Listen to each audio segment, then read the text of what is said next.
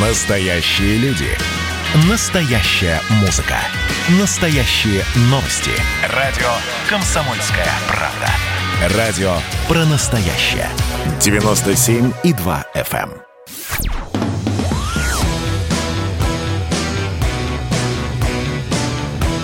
«Война и мир». Программа, которая останавливает войны и добивается мира во всем мире. Здравствуйте, у микрофона Роман Голованов. И сегодня у нас в гостях Борис Григорьевич Якименко, известный историк, политолог, ведущий программы на канале Соловьев Лайв. А программа называется «Наша» и телеграм-канал Якименко. Переходите, подписывайтесь. И сегодня мы хотели бы обсудить такую очень сложную, с одной стороны, историю, а с другой прямую и понятную. Борис Григорьевич, бывший схимник Сергей Романов, он же Николай Романов, бывший уголовник, который становится монахом и образует секту. Вот как вы думаете, почему все это случилось и почему на это раньше не обращали внимания? Это случилось э, по одной единственной причине. По причине желания быть, э, как сейчас принято говорить, в трендах. Угу. Сегодня это желание охватывает, к сожалению, все большее количество священнослужителей. Именно это желание привело Кураева за дверь церкви только что. Э, потому что э, человека с большим честолюбием, причем очень уязвленным, я в принципе не видел. А я его хорошо знаю, просто лично. Э, и поэтому то же самое произошло с Романовым, потому что мне говорили люди, которые очень хорошо в этой теме, что его вот эта катастрофа, его движение в сторону сектантского Понял. Э, сообщества, организатора сектантского сообщества, началось в тот самый момент, когда у него появился канал на YouTube. И он начал собирать лайки, подписки, э, значит, комментарии, все прочее. То есть распад начался во вполне понятное время. Ему захотелось стать звездой. Э, что прямо противоположно всем установкам, которые давал Господь, и вообще самой идее христианства, э, которая вообще максимально противоречит любому попытку, попытке возвышения там всего прочего. Поэтому, а дальше все остальное стало совершенно естественным. Очень трудно удержаться от соблазна быть обожаемым, почитаемым, чудотворцем и все такое. Тысячи людей проходили через этот соблазн, и из этих тысяч, наверное, процентов 90 не выдержали его и оказались просто в тотальном падении. Поэтому то, что мы сегодня наблюдаем, это закономерный финал вот этого внутреннего духовного распада. Церковь его не отлучала, церковь его не анафематствовала, церковь э, как бы не извергала его из сана, он сам это сделал. Церковь констатировала то, что произошло. Всего-навсего. Просто всем сказала, «Э, братья и сестры, держитесь подальше. Все, все понятно. То есть, чтобы не заражаться вот этим духом распада. Мы же видели на этих видео, понимаете, вот эти совершенно оболваненные, одураченные люди с потупленными очами, такие ложно-смиренные, значит, там уже, да, мы готовы за него умереть. И все это тоже вранье. Никто не готов там ни за кого умирать. Это все, э, то есть это вот эта истеричная кликушеская атмосфера, которая там царит, она создает у них такое ощущение, что они сейчас пойдут в огонь, что вот он возьмет их с собой на небеса. Помните, была такая Мария Деви Христос, которая себя объявила сразу всеми святыми вообще подряд, и тоже они там за нее пытались где-то сгореть, причем в соборе Святой Софии Киевской, и слава богу, это не произошло, и в конце концов она оказалась в тюрьме, они все забыли. В том-то все и дело, э, понимаете, сколько ни пиарь таких людей, вот стоит их сейчас вот как-то вывести из этого общественного поля, просто вот выключить YouTube, и они исчезают вместе с YouTube. Хотя нам у Христа, у святых не было никакого. YouTube за Христом пошло, ну, сто с небольшим человек. Но сегодня за ним идут миллиарды. А за этим пошло там две-три тысячи, там сколько угодно. Но я говорю, как только ему выключат YouTube, он перестанет быть вообще кому-то, кому бы то ни было интересно.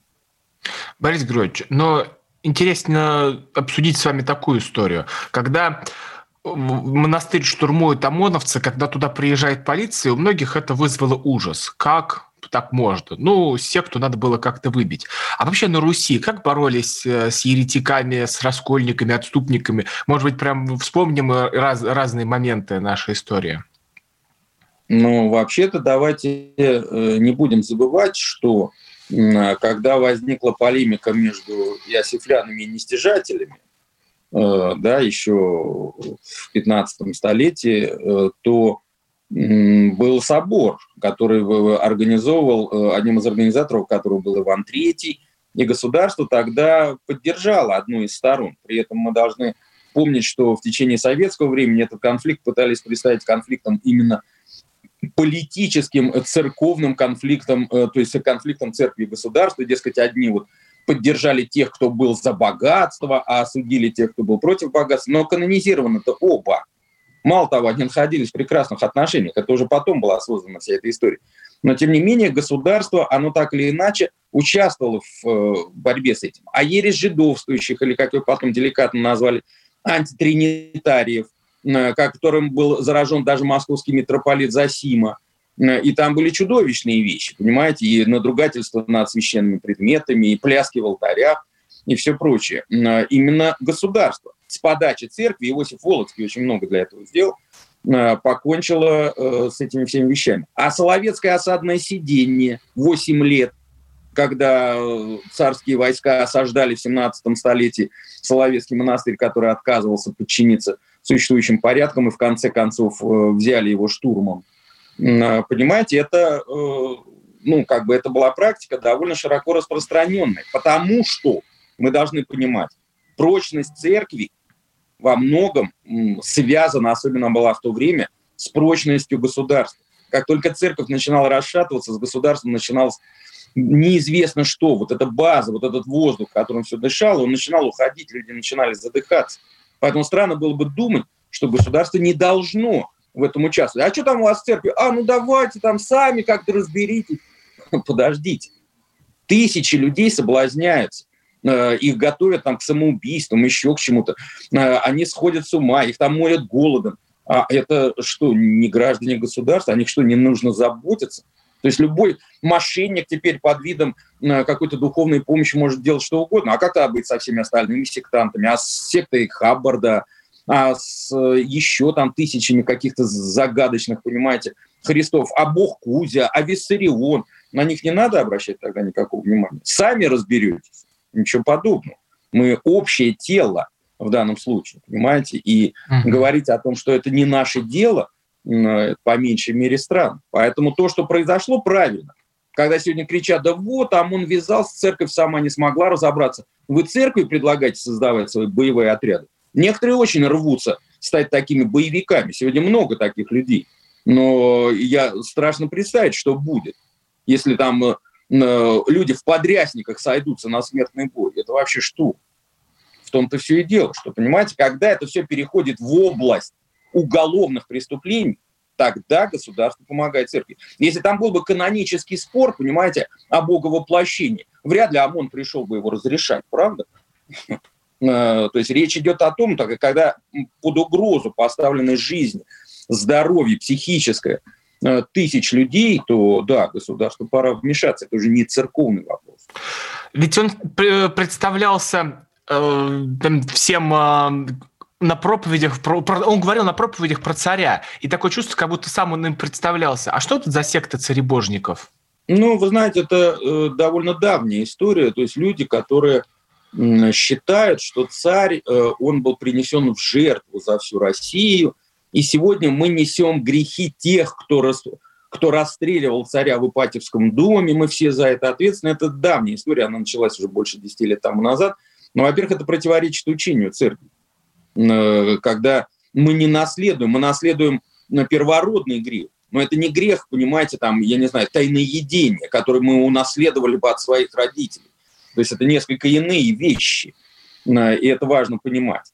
Но самое главное, понимаете, вот когда он вчера говорит, вот как царь-батюшка Николай II, а вообще-то ему рассказать поподробнее, что цари, творилось при царе-батюшке на Святой Руси. Он вообще-то заигрался вот в эту свою какую-то патриархальность. То, что там такое происходило, уму непостижимо. Об этом Иоанн Кронштадтский говорил, в каком ужасном, чудовищном состоянии находится вера. Об этом генерал Деникин писал, которых, наверное, они все очень любят, Белую гвардию, который говорил, когда мы сделали, с ужасом писал о том, что они, когда устроили походную церковь, солдаты тут же устроили в алтаре церкви сортир. И он ужасался, говорил, что же это такое, до чего это все дошло. Вы почитайте, что писали выдающиеся проповедники, там, э, Иоанн Восторгов, что говорили в начале 20 века о нравах, э, о том, что творится. А в среде интеллигенции вся эта теософия, столоверчение, это вызывание духов, увлечение какой-то мистикой. Это что, Святая Русь? Да вы а, даже в окружении царя Николая были и доктор Бадмаев, и Распутин, и многие другие, и с этими искушениями приходилось бороться. То есть они, понимаете, представляются, в том-то все и дело, они зовут людей умирать за ту Русь, которой никогда не было. Вот в чем еще весь ужас, понимаете? А, поэтому вот о чем речь. А, и Николай II был слишком сложной личностью для того, чтобы его просто вот записывать в какие-то вот эти праведники. И даже канонизировали его как страстотерпца. Была очень серьезная дискуссия на Поместном соборе. Мало того, Николай, нижегородский митрополит, один из старейших в Хератоне, один из самых авторитетнейших иерархов церкви тогда, категорически отказался подписывать соборный акт о канонизации Николая. То есть там не все было однозначно, и поэтому его канонизировали как страстотерпца по факту мученической кончины, оставив как бы за скобками все обстоятельства его жизни. Так что вот лучше бы ему, вот знаете, историю церкви почитать, а потом призывать людей э, в какой-то град Китиш у микрофона Роман Голованов, политолог и историк Борис Якименко. Мы вернемся в студию через несколько минут. Ну что, это хроники Цыпкина на радио «Комсомольская правда». Имеет ли право звезда напиться, принимать наркотики, вообще вести образ жизни, который не может послужить примером подрастающему поколению? Что делать в принципе с алкоголизмом? Ну, перебрал в барик, со всеми бывает. Приехала полиция забраться на постамент, тереть э, каменный э, член и думать, что произойдет с тобой чудо. Звонит бабушка, она говорит, не имею никаких претензий к тому, что ты используешь мат. Можно не позорить меня на всю страну и вся в своем посте написать грамотно с мягким знаком. Известный писатель Александр Цыпкин ведет дневник специально для радио «Комсомольская правда». Без купюр и цензуры – Хроники Цыпкина. Слушайте по пятницам в 10 вечера по Москве. Я, правда, к сожалению, сразу сяду.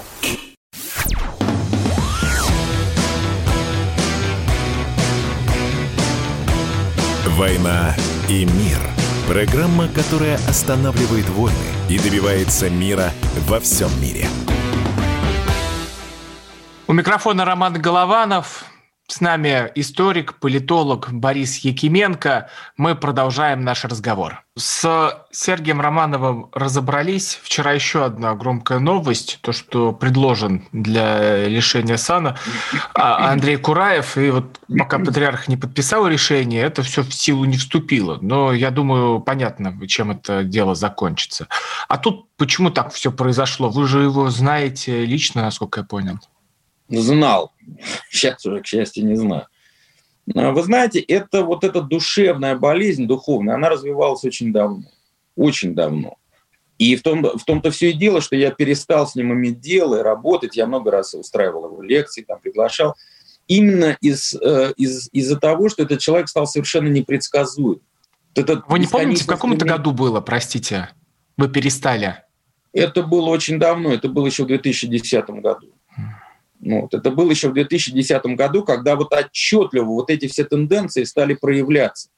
Э, желание постоянно ипотировать, говорить какие-то э, яркие фразы, э, такие вот именно вносящие разделение и наслаждаться потом произведенным эффектом.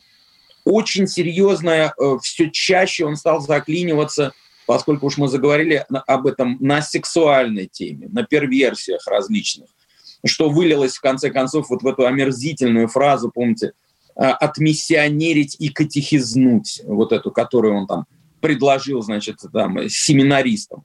То есть, понимаете, вот это совершенно очевидный, вот этот распад, причем шедший в самом худшем состоя... Э, направлении, он был совершенно понятен. А сколько было этих вопросов с деньгами, как он пытался с меня по нескольку раз брать деньги за одну и ту же лекцию, делая вид, что он забыл. В общем, это ужас. Причем я вот напомню, православная смена на Селигере, которой я руководил, туда приезжали множество священников. Там был отец Всеволод Чаплин, отец Сергей Рыбко с сестричеством, Ерманах Макарий Маркиш, отец Дмитрий Смирнов, Даниил Сысоев. ни один никогда не взял ни копейки. Круглые сутки они работали, говорили, Господи, за проповедь, Слово Божие, деньги. Единственный человек, который брал за все, это был Кураев. Э, поэтому, понимаете, э, мусульманские священнослужители приезжали, никогда не брали деньги. То есть э, было очевидно. Причем вот это вот ранимое честолюбие, понимаете, когда нельзя возразить, когда все тут же записываются в какие-то провокаторы, сектанты, значит, вот борцы чуть ли не самим Христом. Вот это было видно. Попробуйте возразить. Сразу, понимаете, он не терпел никаких возражений.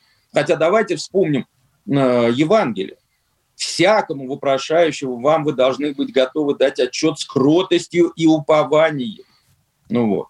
Э, то есть э, кто бы вас не спросил, особенно сегодня, когда его призывают на суд, церковь, церковь. Нет, вот сегодня опять какие-то заявления, патриарх мне мстит.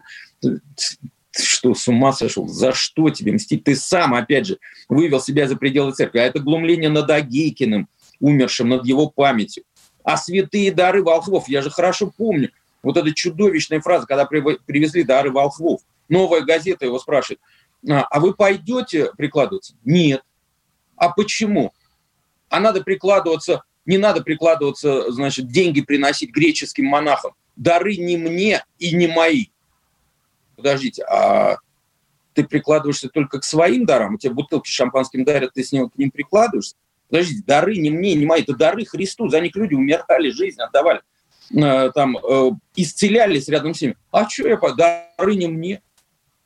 То есть ты с кем себя сравниваешь? Ты, ты о чем вообще? То есть, понимаете, вот одна эта фраза может вывести человека не только из священного сана, но и за дверь церкви вообще, за ограду церкви. Поэтому вот опять же мы наглядно видим, что вот это обезумевший человек от честолюбия, от желания денег, от всего прочего. Ведь к чему он приходит. Ведь давайте честно, почему произошел его конфликт с патриархом Кириллом? Не из-за Пусирайт, не из-за чего этого. Он настойчиво поддерживал митрополита Кирилла, когда его избирали на пост патриарха, и потом ждал, это все хорошо знают, от него наград до должностей, чуть ли не, не, не епископства, митрополитства, это все всерьез. И когда святейший повел себя совершенно ровно, как бы он э, никому, собственно, ничего и не обещал, Тут-то вот это и началось. Там причина же проста. Ах, не оценили, не заслужил, ну, значит, э, э, какой-то награды за свое вот это рвение. Хотя патриарх ни о чем не просил, тогда еще митрополит. Так что это, опять же, это следствие глубочайшей духовной катастрофы. А вот история с Пусирайт, она не разделила тогда э, и Кураева, и вообще всю, всю церковь? Нет, я думаю, что она, конечно, явилась серьезным ударом по церкви именно потому, что тогда была запущена страшная антицерковная кампания. Причем запускал ее тогда, я вот не помню точно, но э, очень активное участие в этом принимали как раз вот самые антироссийские деятели, это Березовский и Гельман. Давайте обратим внимание, давайте вспомним. Э, кампания против э, патриарха, часы патриарха, пыль патриарха, значит, квартира патриарха, вот этот бешеный накат – ровно оборвался в декабре. Э, я помню, сейчас вот не помню точно год. В декабре он обрывается в тот самый момент как раз, когда Березовский э, начал просить прощения у Путина и решил вернуться. Просто эта кампания прекратилась, она была выключена. Она никакого отношения ни к какому церковному миру, там, ни к какому-то народному возмущению не имела. Эти все кампании, они были заказные, понятно, кем они заказывают, кем поддерживались, кем финансировали. Э, но церковь, да, она, э, то есть в том-то сидел, ей пришлось выдерживать этот удар. Хорошо, что государство тогда вступилось за церковь, поддержало церковь, потому что ей самой было бы не справиться просто потому, что ну, она не умеет э, сражаться, понимаете, на этих полях. И правильно, у нее другая миссия, другая задача. И поэтому нет, конечно. Но Кураев тогда, да, мы помним, как он с ними братался и все такое прочее. Мученицы, там чуть ли не с, он же там с христианскими мучениками начал их сравнивать. Боже мой, ну, ты сам-то понимаешь вообще, что ты говорил тогда? Если это возможно. Поэтому, понимаете, опять же, хайп, хайп, хайп. Вот цепляться за все, что может служить хайпу. Но самое главное, оскорбление же не только покойного памяти на Магикина, а что со Всеволодом Чаплином, как он его называл. А Дмитрий Смирнов, да не было ни одного человека, который не удостоился бы от него какого-нибудь клейма. Э, я уж про патриарха умолчу. Так что это закономерный финал вот этого распада, очень поучительный финал. Борис Григорьевич, а почему, как вы думаете, новости о церкви в основном плохие? Вот то, что мы читаем в светских изданиях, то, что обсуждают в светских изданиях, это в основном какая-то грязь. Ну, или Кураев э, что-то сказал, сделал, или священник что-то набедокурил. Когда там владыка Пантелеймон Шатов идет в красную зону, ну, так вот, десяток заметят, и до свидания. Когда что-то происходит такое прям горячее, острое, все, все, все. Вы понимаете, а зачем? А зачем? Вот я вам напомню такой пример. Когда началась война в Чечне, э, святейший патриарх московский Алексей восемь раз обращался с воззваниями о прекращении войны в Чечне. И потом в одном из своих интервью он признавался, что, говорит, ни одно из моих воззваний опубликовано не было. Ни одно. То есть никто тогда не говорил, что церковь костями ложится, чтобы остановить этот конфликт, потому что он был выгоден действующей власти. Это хорошо известно. И опять же, и когда в 93 году церковь усадила в Даниловом монастыре противоборствующие стороны в октябре 93 года, когда президент Хасбулатов и Ельцин сошлись там в кровавой битве посреди Москвы, именно церкви удалось наладить процесс диалога, и когда он пошел в правильную сторону, его прервали. И совершенно откровенно там люди, которые общались с администрацией президента в то время говорили, они испугались, что церковь сейчас действительно их померит. А это ни, ни в чьих не было интерес. Понимаете? Поэтому здесь речь идет о чем? Церковь же очень много участвовала в жизни общества. Она выступала против монетизации льгот, а, против очень многих людей, а, вещей, которые государство инициировало. Но в том-то все и дело. Все страшно боятся, что церковь э, имеет влияние. Вот эти люди, которые составляют вот эту узкую журналистскую гламурную тусовочку, э, у них есть определенный кодекс бесчестия, будем так говорить, в который входит обязательное отвращение к церкви. Если ты когда-то где-то скажешь, что а что там, патриарх хороший, все, тебя просто выкинут из этой тусовки, ты обязан ее не любить. И дальше, соответственно, все цепляется, вот эта вся грязь, она вытаскивается и тут же превращается, монетизируется там во что-то. Почему? По, вспомните простой пример. Ладно, что там патриарх, он что-то выступает, говорит, или там отцы какие-нибудь, типа Дмитрия Смирнова. Очередь, когда стояла э, к дарам волхвов, и когда к поясу Матери Божией, вот это помните, что с ней делали? Дубины, идиоты, уроды, сволочи. За что? люди просто стоят, чтобы приложиться. Тот же гражданин-поэт Быков, Ефремов, которые писали эти стишки. Глумились над людьми, которые не делали ничего, они хотели просто приложиться. Их объявили какой-то заразой общественной. А почему? А потому что эти люди непонятны. Потому что просто вот тысячи людей вдруг приходят к какой-то святыне, и они прекрасно понимают, что эти люди веруют, у них есть принцип, убеждения, идеалы, то, чего у этой поганой тусовки нет в принципе вообще не существует. И поэтому их нужно маргинализовать искусственно, понимаете, вот превратить в какой-то вот мусор. То есть вот в чем весь ужас. И поэтому, да, это вполне сознательная тактика. Компания. Мода есть не любить церковь что к церкви к самой не имеет никакого отношения. У микрофона Роман Голованов, политолог и историк Борис Якименко. Мы вернемся в студию через несколько минут. Каждый вечер слушайте на радио «Комсомольская правда» медиапроект «Война и мир». Это больше, чем радио, телеграм и YouTube. Пять признанных авторов не только подводят итоги дня, но и стараются влиять на дальнейшее развитие событий. За каждым ведущим закреплен свой день недели. Вторник – телеведущий Андрей Норкин. Ну что такое холодная война? Вроде не война, но и не мир явно. Вот мне кажется, у нас такая же история. Среда. Политический журналист. Летописец земли русской Роман Голованов. Будем уже вместе распинать грешников, сжигать их, о чем только можно. Так что вы тоже там готовьте керосин, спички. Можете нам помочь в роли этой инквизиции. Четверг. Глава ВЦИОМ Валерий Федоров. На Землю, идем в мир, так сказать, но тот мир, который раньше писался через «и» с точкой, и в конце был твердый знак. Пятница. Публицисты Олег Кашин и Мария Баронова. Мы опять разругаемся, но потом когда-нибудь помиримся, тем более действительно война и мир, как полагается. Третья мировая война наступала за наш последний там года два уже раз семь. Можно расслабиться, все нормально. Ну а по понедельникам рулевым «Войны и мира» становится специально приглашенная звезда. «Война и мир». Слушайте каждый будний день с 6 до 8 вечера по московскому времени.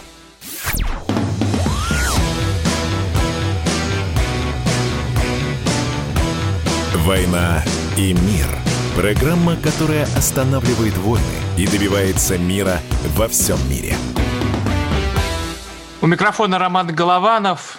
С нами историк, политолог Борис Якименко. Мы продолжаем наш разговор. Борис Григорьевич, вот я слушал вашу программу «Наша», и там э, вы затронули важнейшую тему, которая, наверное, на многие годы вперед будет простираться. Это э, социальный рейтинг, по примеру Китая, социальный мониторинг, вот как э, это все уже введено для больных коронавирусом. Это вообще реально в нашей жизни? Но если в Китае реально, то есть если где-то это работает, это реально. Другое дело, что в России, конечно, это не сработает, потому что давайте не забывать, что в России и Китае разные принципы организации государственной и общественной жизни. Там патерналистская структура, там вождь, по сути дела, отец. И поэтому он имеет право, право на гораздо большие вещи, чем, например, у нас. Там никто не играет в демократию, там еще во что-то. То есть там вы э, э, как бы государство служите именно с какими-то сыновними чувствами. Ну, в общем, там совсем иначе это все устроено, то есть там можно это допустить. У нас вряд ли это каким-то образом получится. Но опять же, если предположить вообще существование такого рода схемы, то опять же право на оценки, я считаю, моральные, нравственные, какие угодно, имеет церковь. А, она как бы заслужила это своей двухтысячелетней историей, и вообще там Господь – это совесть э, и э, там, соответственно, путь истинной жизни, поэтому понятно, что это. Государство наследует эти принципы, потому что как бы там ни было, но государство, вся, так сказать, мораль государства и прочее, там даже 10 заповедей э, пролетария, которые были придуманы в 20-е годы, они были целиком и полностью списаны в 10 заповедей Моисея. То есть понятно, на чем базируется общественная мораль. Э, но кто и как, и на каком основании будет эти рейтинги ставить? Кто будет оценивать, правильно, неправильно, хорошо, нехорошо? То есть нужно создать какие-то совершенно новые принципы, на которых утвердить государство. Э, и мало того, кто будет наделен правом этого рейтинга, этих оценок. Вот в тех отрывках, которые я показывал, там это просто делает каждый человек. Чпок, он тебе там какую-то звезду, что-то забирает. То есть страшно себе представить, во что превратится жизнь в обществе, где каждый будет, э, так сказать, кому-то там в автобусе, в трамвае, в метро делать, давать оценки, а от них потом будет зависеть ваша возможность там есть, пить, передвигаться. А, то есть я все-таки надеюсь, что у нас, по крайней мере, до этого точно не доберут. Какие открытия и выводы мы должны сделать из пандемии, которая вот идет, ну и будет продолжаться? Именно как государство? мы должны сделать главный вывод – что жизнь человеческая очень хрупка, что катастрофа э, такая вот, ну, в виде смерти, болезни, еще что-то, гораздо ближе, чем мы думали. Потому что люди привыкли защищаться от этого уютом, комфортом, каким-то техникой, деньгами большими. Ведь э, там олигархи, которые сегодня отсиживаются на своих яхтах, они искренне убеждены, что туда ничего не проникнет. Что у меня огромные деньги, меня вылечат. Э, на самом деле это не так. И смерть вот этого сподвижника Билла Гейтса, да, э, который, господи, сейчас все время забываю это, как его зовут, э, она, то есть одного из богатейших людей мира, показывает, что это касается всех. И поэтому, да, то есть не, эта пандемия открыла возможности, то есть открыла действительно колоссальное вот это стремление других людей помогать друг другу. Увидели это потрясающее фото, где врачи спят э, на полу на, у кровати тяжело больного коронавирусом. Три человека. Не уходя из палаты, они лежат прямо на полу. Сейчас это фото широко разошлось для того, чтобы в любой момент вскочить и помочь. То есть вот такие вещи, когда уже многие люди разуверились в том, что это возможно, они появляются. С другой стороны, да, обостряется цинизм, какое-то неверие, непротивление, то есть какое-то общественное озлобление. Э, то есть это очень поучительно. Поучительно и в том плане, что да, коронавирус обнажил те вещи, которые давно уже были видны, вот как в истории с Кураем. Э, Джорджо Агамбен, есть такой крупный итальянский философ, он сказал, что когда в Италии закрыли храмы, и все с этим согласились, это означало, что уже давно храмы не нужны уже давно они не нужны. То есть это, э, хотя все прикидывали, что это важно, что это нужно, все оказалось, это не нужно. И поэтому действительно те уроки, которые дает сегодня вот эта пандемия, они должны быть усвоены. Не надо от них отмахиваться. Это мировая закулиса, э, это там какие-то происки врагов, корпораций, ничего подобного. То есть это вот коронавирус показал нам нас же самих. Причем, да, с той стороны, которая нам не очень нравится. Но не надо э, делать вид, как ребенок, закрыть глаза и думать, что весь мир исчез. Нужно честно сегодня задуматься над тем, что нужно сделать для того, чтобы ну, действительно исправить то, что мы старались не замечать. Тут вскрылись такие сумасшествия в виде тайных заговоров, масонов, э, то, что да. нас хотят чипировать. Это что такое? Ну, понимаете, опять же, это попытка э, несерьезно заниматься серьезными вопросами. То есть это попытка э, просто объяснить сложнейшие вещи. Люди действительно не понимают, что происходит. Э, и сегодня вообще очень мало понимают, что происходит. Что происходит. И поэтому они изобретают простые объяснения. Это вот мировая закулиса, она хочет нас всех убить. Это нас хотят насильно загнать там, в цифровой концлагерь. Ненавижу это выражение. Э, там, и так далее. То есть это, ну, действительно, человеку от этого становится легче, потому что ему невозможно там объяснить громадное, как работают все эти громадные структуры. Это идет от непонимания. Но, безусловно, опять же, ну, нет э, этого заговора как такового. Я спрашивал людей, я говорю, хорошо, зачем они это делают? Они хотят все деньги мира, значит, присвоить себе. Они хотят захватить весь мир. Ну все, ну вот давайте мы на этом остановимся. Э, потому что, опять же, это не объясняет э, того, что происходит. Э, задача, очевидно, более масштабная. Если уж мы хотим поверить в заговор, то он не заключается в том, чтобы всех ограбить. Так что, разумеется, то, что сегодня происходит, оно имеет очень серьезные причины. В том-то все и дело, оно выросло на том, что уже было. Потому что корни всегда существуют, мало того, они находятся в земле, мы их не видим. Но то, что растет сверху, оно напрямую с этим связано. Э, да, мы переживаем очень серьезный кризис, то есть переход в новую историческую, культурную реальность. И вот это надо понимать и сознавать. Э, и здесь, как всегда, возникают проблемы э, ну, чисто технологические, когда прогресс ради прогресса, вот это очень опасная вещь. Изобретение ради изобретения, потому что сегодня очень многие вещи появились всего лишь потому, что для их создания появились технические возможности, а не потому, что они нужны. И вот это важно одно от другого отделять. А, так что э, э, э, это факт. Но действительно, понимаете, не нужно думать, что нас хотят всех там чипировать или что-то с нами вот это сделать, или нас каким-то образом подчинить. Хорошо, даже хотят вас все подчинить. А церковь как подчиняли в 30-е годы, что с ней делали? А вы не подчиняйтесь. Легче всего сказать, а я ничего не могу сделать, а от меня ничего не зависит. Если от тебя ничего не зависит, значит, они сильнее. Все, согласись с этим и подчинись. А если ты считаешь, что ты э, независим, если ты свободный человек, ну так останься в том состоянии, которое тебе нужно. И это мало того, в церкви это удавалось, и сегодня очень многим удается. Э, поэтому... Другое дело, это надо же чем-то пожертвовать. Надо чем-то пожертвовать для этого. А я не хочу жертвовать, я хочу остаться в прежнем состоянии, но при этом никто меня не трогает. Так не бывает. Так не бывает. А, и Христос говорил, если хочешь пойти за мной, отдай все и следуй за мной. А, поэтому, а ты хочешь спасти себя, не потратившись? Нет, э, это самообман. Поэтому вот о чем речь э, идет. Так что действительно люди должны сделать выбор. Что нас ждет в следующем году? Вот подбой курантов. Остановятся войны коронавирусы и прочее? Или все это теперь с нами надолго и навсегда? И 20 год, он такой на десятилетие? Нет, это, конечно, заблуждение, что сейчас вот э, куранты пробьют и все изменится. Знаете, это как человек, который здесь ничего не делал, не валял дурака, я таких людей знал, уезжает в Америку и говорит, все, там я стану другим человеком. То есть он почему-то уверен, что там такой воздух, знаете, э, какой-то денежный, что вот ты только сойдешь с трапа самолета и уже другой. И там ты процветешь, и все, вот здесь ты был бездельник, а там ты будешь миллионер. В общем, дальше ты его находишь на Брайтон-Бич в мусорном баке через 8 лет. Серьезная история. Ну вот, ну, как бы, нет, таких историй сколько угодно. Э, понимаете, я в Париже видел э, русских бомжей, валяющихся у фонтанов, и пьющих вино, так сказать, из дула бутылки.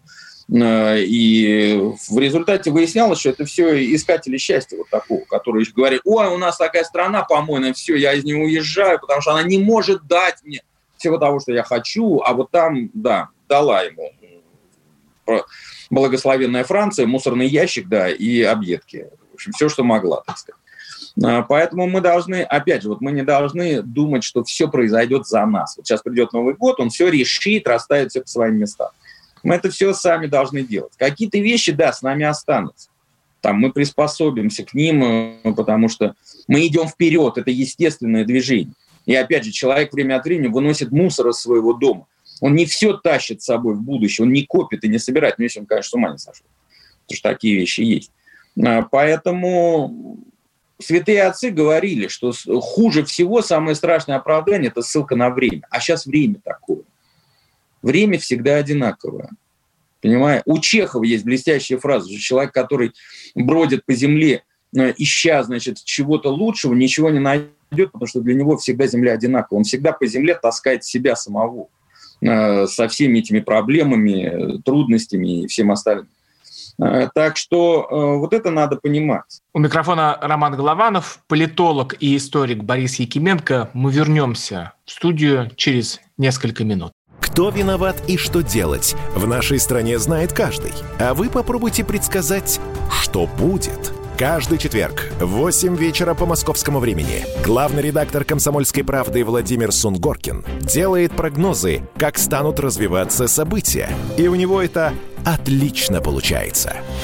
У нас очень сильная налоговая служба. Руководитель ее, господин Мишустин, это один из выдающихся управленцев. Ему бы возглавить правительство. Байден может победить с минимальным перевесом. И, скорее всего, они будут спорить, ходить в Верховный суд, доказывать.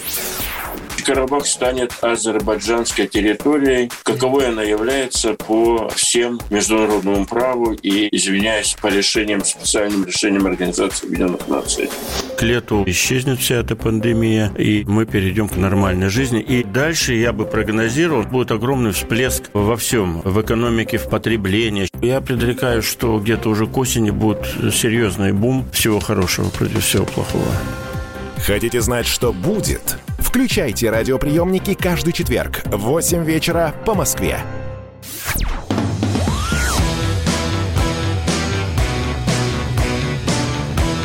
«Война и мир» – программа, которая останавливает войны и добивается мира во всем мире. У микрофона Роман Голованов. С нами историк, политолог Борис Якименко. Мы продолжаем наш разговор. А вы не чувствуете запаха пороха, что вот у нас может этот год э, стать не военным, а революционным? Э, берлинский пациент может вернуться в выбор в Государственную Думу, народ накачивают, накачивают этим. Нет, нету той энергии колоссальной, которая обычно предшествует вот этим потрясениям и переворотам. А, ведь э, Вторая мировая война произошла потому, что и с той, и с другой стороны была накоплена громадная, колоссальная энергия, которая должна была куда-то выйти. Да, были громадные средства, которые война – это очень дорого. Мы не должны забывать. А, и мало того, и там, и там были люди, которым было нечего терять. Сегодня важно, что ну, как бы люди уже как-то поднабрали каких-то возможностей и всего прочего, они не хотят этого терять. А, и так или иначе нет вот этой э, энергии, энергетики, вот этого желания все изменить, э, которое всегда лежит в основе. А кроме того, давайте не будем забывать такой важный исторический феномен. Как только человек приходит в государство и говорит, государство, сделай то, сделай это, давай измени, выгони воров, это значит, никакой революции не будет. Когда человек оставляет за государством право все менять, он ставит себя в подчиненное положение. Революция происходит тогда, когда государство из этой схемы исчезает. Когда государство приходит и говорит, мы все сделаем, а человек говорит, уйдите, я не хочу вас видеть, вон отсюда. Все, когда государство не воспринимается вообще как субъект для переговоров. Э, сегодня этого нет. Сегодня нет вот этого тотального отрыва и желания вот все изменить, при этом все потеряв. Давайте не будем забывать. Что делают оппозиционеры? Ой, пришли, мой, мой принтер вынесли. Ой, мой телефон украли. Подождите, минуточку, уж революцию делаете. А, и хотите, чтобы у вас даже не, вас пальцами не тронули? Ой, меня посадили. Да. А вся русская революция на чем выросла? На тюрьмах и каторгах и ссылках. Это был, что называется, билет в революцию. Сидел, не сидел. А сегодня, нет, вы меня не трогайте, но только вот делайте все, что я скажу. Отсюда революция не происходит. Это происходит, знаете, такая красивая тусовка в ТикТоке, после чего все спокойно разбредаются по Макдональдсам заедать победу. Этого э, это, это не опасно. Не говоря уже о том, что за берлинским пациентом никто не стоит. Никто вообще, кроме его кураторов здесь и там, которые решают свои задачи. Кого-то выбить, там, кого-то, знаете, такая грязная тряпка, дохлая кошка, которую бросают друг друга через забор, знаете, соседи. Э, неприятно, конечно, но, в принципе, просто стоишь и ждешь, когда она назад прилетит, чтобы ее тут же зашвырнуть обратно. То есть понятно, что это такое. То есть нет атмосферы, которая бы к этому привела. я в этом абсолютно уверен. Люди также ждут такой понятный образ будущего в виде э, лидера. Ну, понятно, что у нас 24 год, э, будут президентские выборы. Как вы думаете, мы увидим преемника уже в этом году Путина или нет? Вы знаете, в том-то все и дело, что а не надо, мне кажется, разглядывать вот это пространство в поисках преемника. Не говоря уже о том, что вообще традиционно преемники самые надежные, они появляются как бы из ниоткуда – если мы будем, э, э, помните, там, э, здесь можно вспомнить евангельскую фразу, когда будут вам говорить, вот он в потаенных комнатах, не верьте, вот он здесь, не верьте. То есть вот это очень подходит к этой схеме, потому что кого только не ждали в 99 году, там была масса претендентов, и Зюганов, и Жириновский, какие-то еще, а появился Путин, никому неизвестный, на тот момент совершенно серый, заурядный человек – которого просто поставили, э, выдвинули для того, чтобы дальше спокойно управлять этим процессом. А потом он всех их э, замочил. Хотя и они страшно все возмущались уже там за бугром сидя, что он нарушил там якобы какие-то договоренности. Э, в том-то все и дело, что опять появится человек, которого мы сегодня не знаем и на которого внимания мы не обращаем. И чем больше говорят, а вот этот будет президентом, а вот этот будет, тем меньше шансов, что он будет. А, и опять же, здесь вот мы понимаем, Господь в самую последнюю минуту всегда давал России шанс. Это был из каких глубин, из какого вот этого страшного зловония и распада, который сегодня нам и не снилось, выплыл патриарх Ермоген в годы смуты. Минин и Пожарский, когда ничего не осталось, когда было две столицы, там, в Тушино, в Москве, когда это все вот так вот варилось, вдруг, понимаете, вот эта сила откуда-то всплыла, которая с этим всем покончила. Откуда явились вот эти военачальники? Кто знал Жукова до 41 года? Ну, был такой военачальник говорит, на Дальнем Востоке. И остальные все, Конева, Рокоссовского, кто о них слышал, в каком общественном пространстве они были? И вдруг, но все знали Буденова, Ворошилова, все. Где Буденный Ворошилов в 42-43 году? Нету. Зато есть Жуков, Конев, Рокоссовский и прочие. Люди совершенно новые. Хотя все говорили, вот, герои гражданской войны нас спасут. Э, жизнь потребовала других людей. И поэтому сегодня то же самое. Я абсолютно уверен, что не нужно вот это с ужасом подходить, а вот что будет, если Путин уйдет, если Путин умрет, там все такое прочее. Подождите, но если Бог за нас, то кто против нас? То есть у России вот это была особая миссия. Да, иногда она прям вот казалось бы, она погибала. В этом столетии ни одна страна в мире не могла пережить за столетие, не развалившись, не разлетевшись в дребезги, э, три революции, да, две мировых войны и два распада государства полных в 17 и в 91-м. И мы живем. Есть такой еще исторический пример? Нету. Поэтому я думаю, что сейчас уж нам точно нечего бояться. Спасибо большое. Борис Якименко, историк, политолог, телеграм-канал Якименко. Переходите, подписывайтесь. Я Роман Голованов. Спасибо большое, что были с нами.